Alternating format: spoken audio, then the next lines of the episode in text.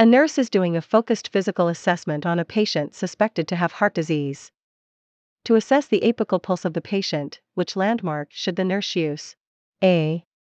Left second intercostal space, midclavicular line. B. Left first intercostal space, midaxillary line.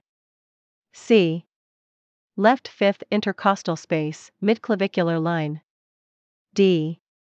Left fourth intercostal space, midaxillary line. Answer. C.